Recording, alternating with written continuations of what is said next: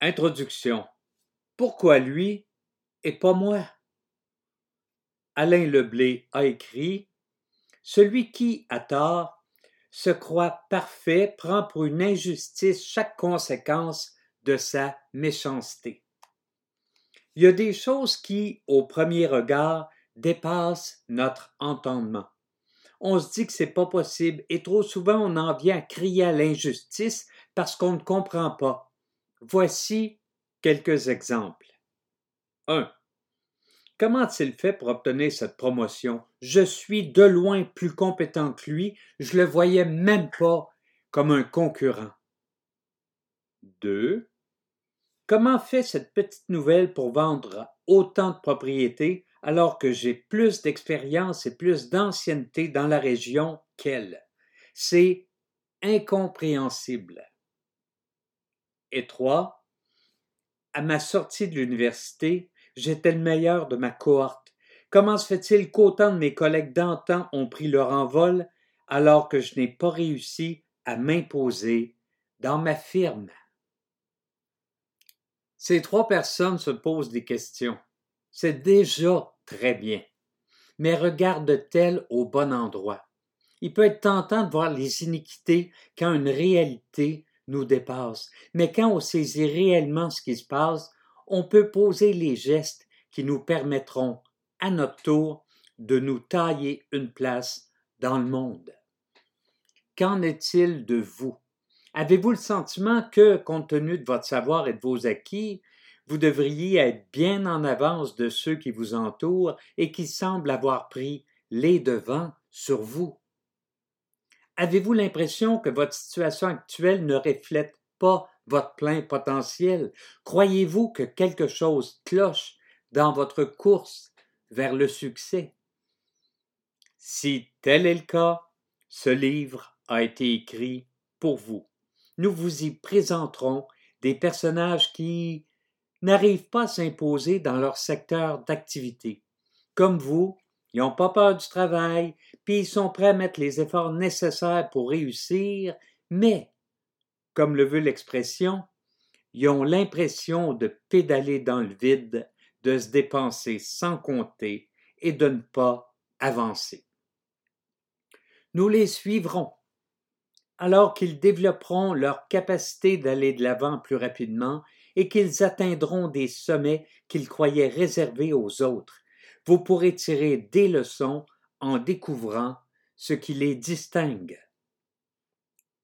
L'ADN des gagnants. C'est ici qu'entre en jeu le sujet de ce livre. Les gens dont les succès vous semblent exagérément rapides compte tenu de ce que vous récoltez peuvent vous être inférieurs sur bien des dimensions mais ils ont un petit quelque chose qui les aide à avancer malgré leurs lacunes.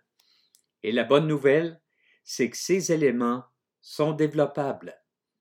Vous pouvez vous aussi faire grandir en vous l'ADN qui vous permettra de gagner plus souvent. Mais de quoi s'agit-il? Nous parlons ici de trois dimensions de votre personnalité que vous avez peut-être oublié de déployer. Ces dimensions sont faciles à retenir puisqu'elles forment le mot ADN. Nous y retrouvons donc A pour attitude.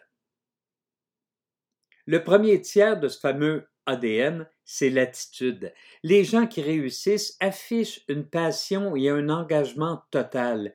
Ils savent se présenter et entrent facilement en contact avec autrui, alors que d'autres n'arrivent même pas à se faufiler dans l'écran radar des clients potentiels.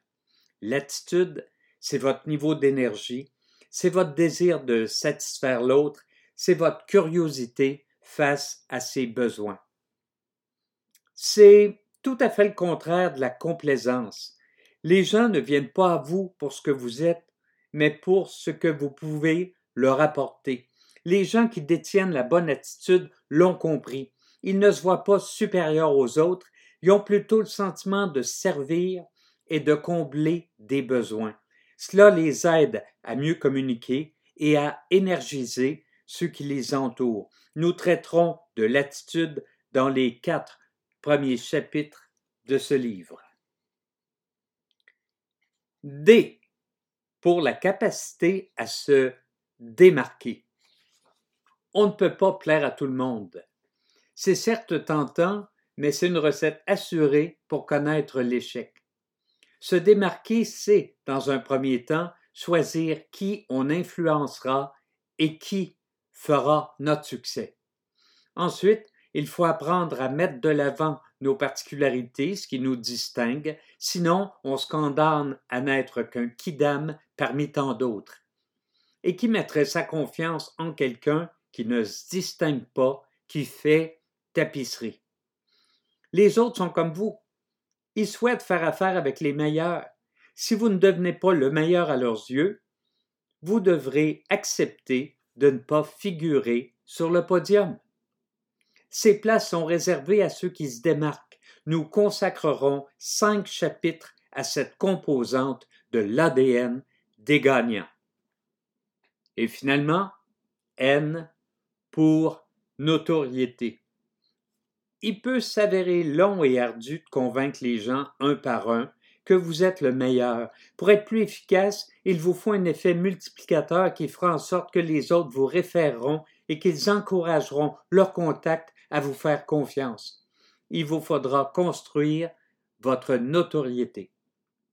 Pour ce faire, il vous faudra tout d'abord prendre conscience de votre propre valeur, car bien souvent, on a tendance à la minimiser. On ne réalise pas à quel point nos expériences ont ajouté de la valeur à ce qu'on peut offrir. On sous-estime notre expertise en se disant que beaucoup de gens partagent notre savoir. Et pendant qu'on entretient ce regard réducteur sur ce qu'on est, on hésite à se mettre de l'avant parce que, au fond de soi-même, on se demande si on mérite l'attention des autres.